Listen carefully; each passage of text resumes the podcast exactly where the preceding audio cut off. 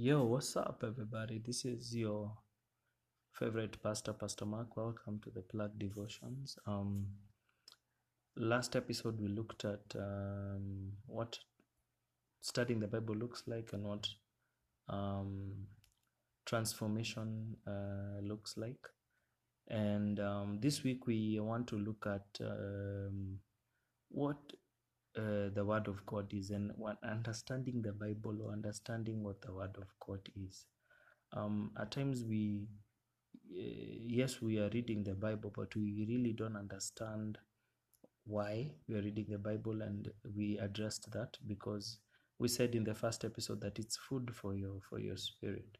But I wanted us to delve deeper into that and look at exactly what is happening. We looked at transformation is happening when your thoughts are being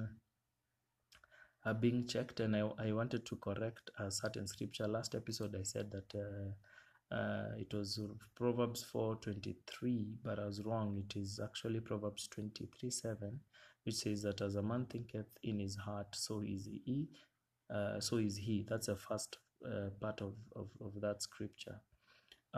So today I want us to look at Hebrews chapter 4 verse 12. So I'm reading, I think this is the New International Version. We will look at that one, and then we'll look at it in a different translation as we learned. You need to study God's word. You just don't read and let it go. Hebrews 4:12 says, "For the word of God is alive and active, sharper than any double-edged sword. It penetrates even to the dividing of the soul and the spirit, joints and marrows. It judges the thoughts and the attitudes of the heart." Let's look at it from King James Version. It says, "For the word of God is quick and powerful, sharper than any two-edged sword, piercing it and even to the dividing asunder of the soul and spirit, and the joints and the marrows, and it is a discerner of the thoughts and the intents of the heart." So I like the King James Version on this one, because it talks about that the word of God is a discerner of your thoughts and the intention of your heart. I love it. I love that one. Let me check my favorite one. I don't know how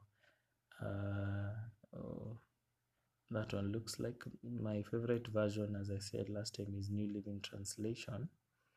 It says, "For the word of God is alive and powerful. It is sharper than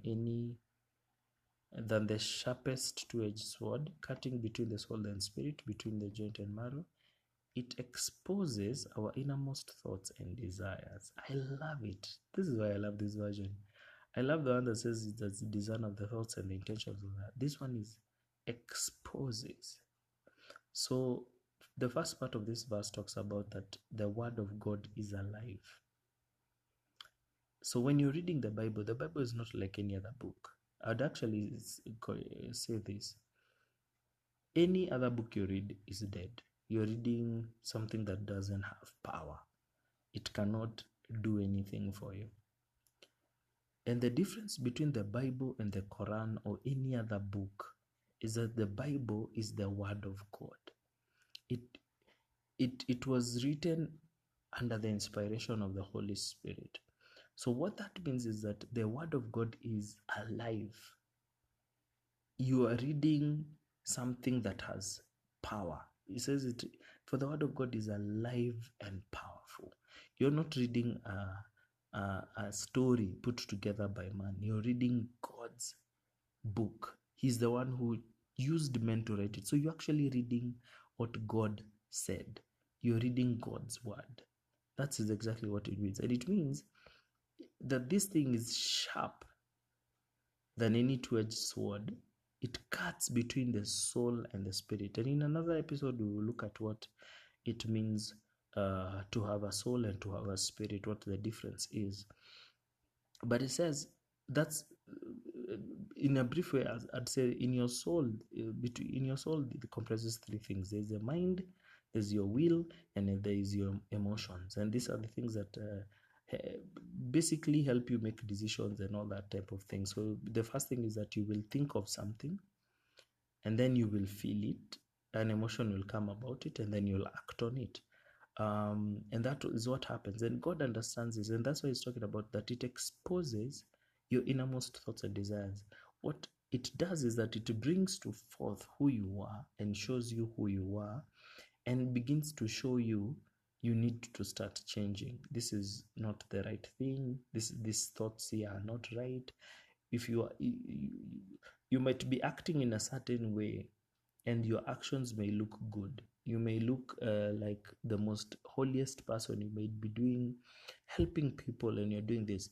But when you read God's word, it actually shows you, you're actually doing these things to show off. You're actually doing these things to get recognition. You're actually doing things because you lack attention and you crave for attention and you're looking for attention. So even though your actions are good, you might be obeying God's word saying you help the poor, but the intention of your heart is not right, and God's word exposes that. So to God, the most important things are the thoughts and the intentions of your heart. And the battle begins there. The battle begins between your thoughts and what God's thoughts are. And when this battle begins at the very first part, it's a very hard thing. But what happens is that you begin to walk a life of repentance. And what repentance basically means is that you begin to turn away. You begin to ask God, forgive me for craving attention. Forgive me for doing these things because of attention. I ask for your forgiveness. Help me become better. Help me become a better person. Help me walk a better life. And the Spirit of God will begin to answer your prayer and will begin to change your action. So the next time you begin to do these things, you're not doing them to gain attention. You're doing this to just bless people. And that's how the transformation happens in your life. Thank you for listening to this podcast. See you in the next one. Bye.